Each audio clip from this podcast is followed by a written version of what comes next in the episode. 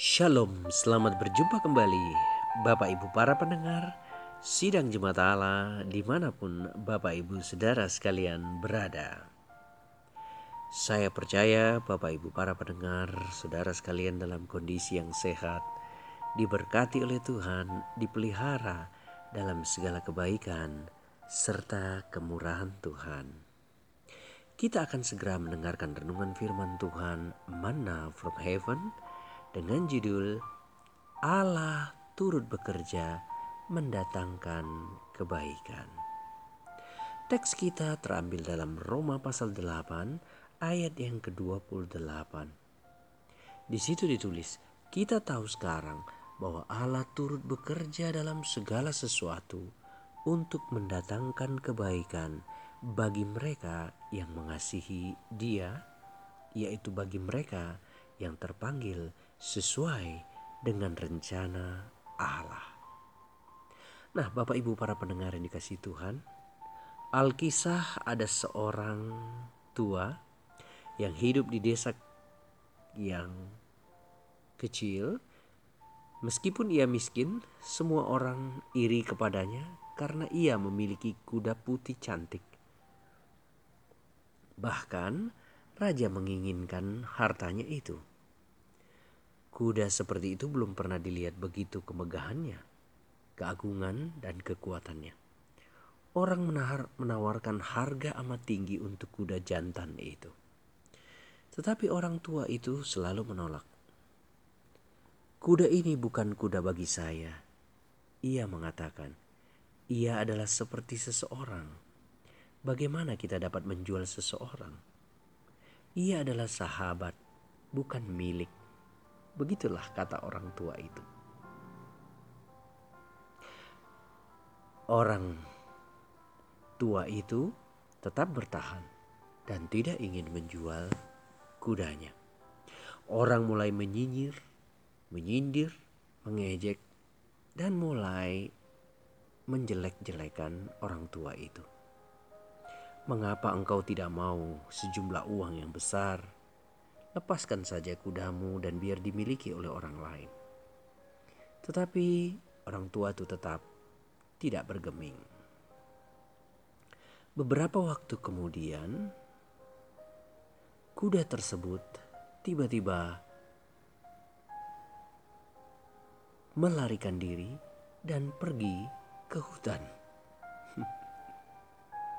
Orang-orang desa tertawa mereka mengejek kembali orang-orang tua. Itu.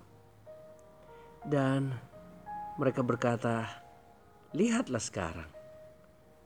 Kuda yang kamu anggap sebagai teman dalam hidupmu itu sekarang pergi meninggalkanmu.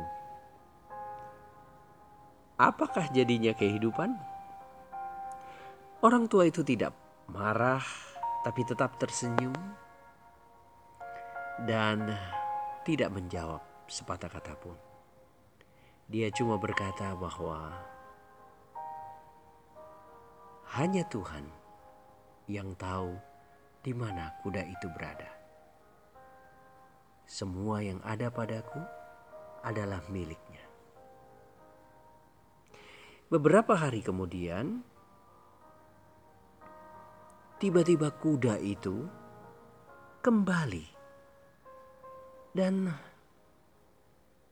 ketika kuda itu kembali, dia membawa 12 kuda liar yang lainnya. Wow, sungguh suatu keuntungan yang luar biasa bagi orang tua itu. Para tetangga, orang yang ada di kampung kecil itu kembali mendekati orang tua ini dan berkata, "Wah, suatu keuntungan besar ya." Ternyata kuda yang kembali dari hutan itu membawa dua belas lagi kuda liar untuk dijinakkan. Seperti biasa orang tua itu tersenyum dan berkata, Tuhan mengetahui untuk apa kuda itu saya miliki. Beberapa waktu kemudian, kuda tersebut melindas anak daripada petani tua ini, sehingga kakinya patah. Kuda-kuda liar itu menerjang anak dari petani ini. Kembali orang-orang menghina, menertawakan, dan mengejeknya. Ternyata apa yang dipikir keuntungan justru membawa kerugian. Petani itu berkata, "Tuhan punya rencana." Tidak sampai beberapa hari setelahnya, datanglah surat dari kerajaan yang meminta semua pemuda dari desa setempat untuk dikirim menghadapi musuh yang sedang menyerang daerah mereka. Orang-orang di kampung itu merengek menangis-nangis dan berkata, "Pak Tua, untung ya kuda itu menerjang anakmu sehingga kakinya patah dan ia tidak didaftar untuk ikut dalam wajib militer berperang menghadapi musuh. Pak tua itu tersenyum, hanya Tuhan yang tahu katanya. Nah Bapak Ibu para pendengar yang dikasih Tuhan, Roma 8 ayat 28 memberikan kita gambaran yang jelas tentang bagaimana rencana Allah bekerja dalam kehidupan kita.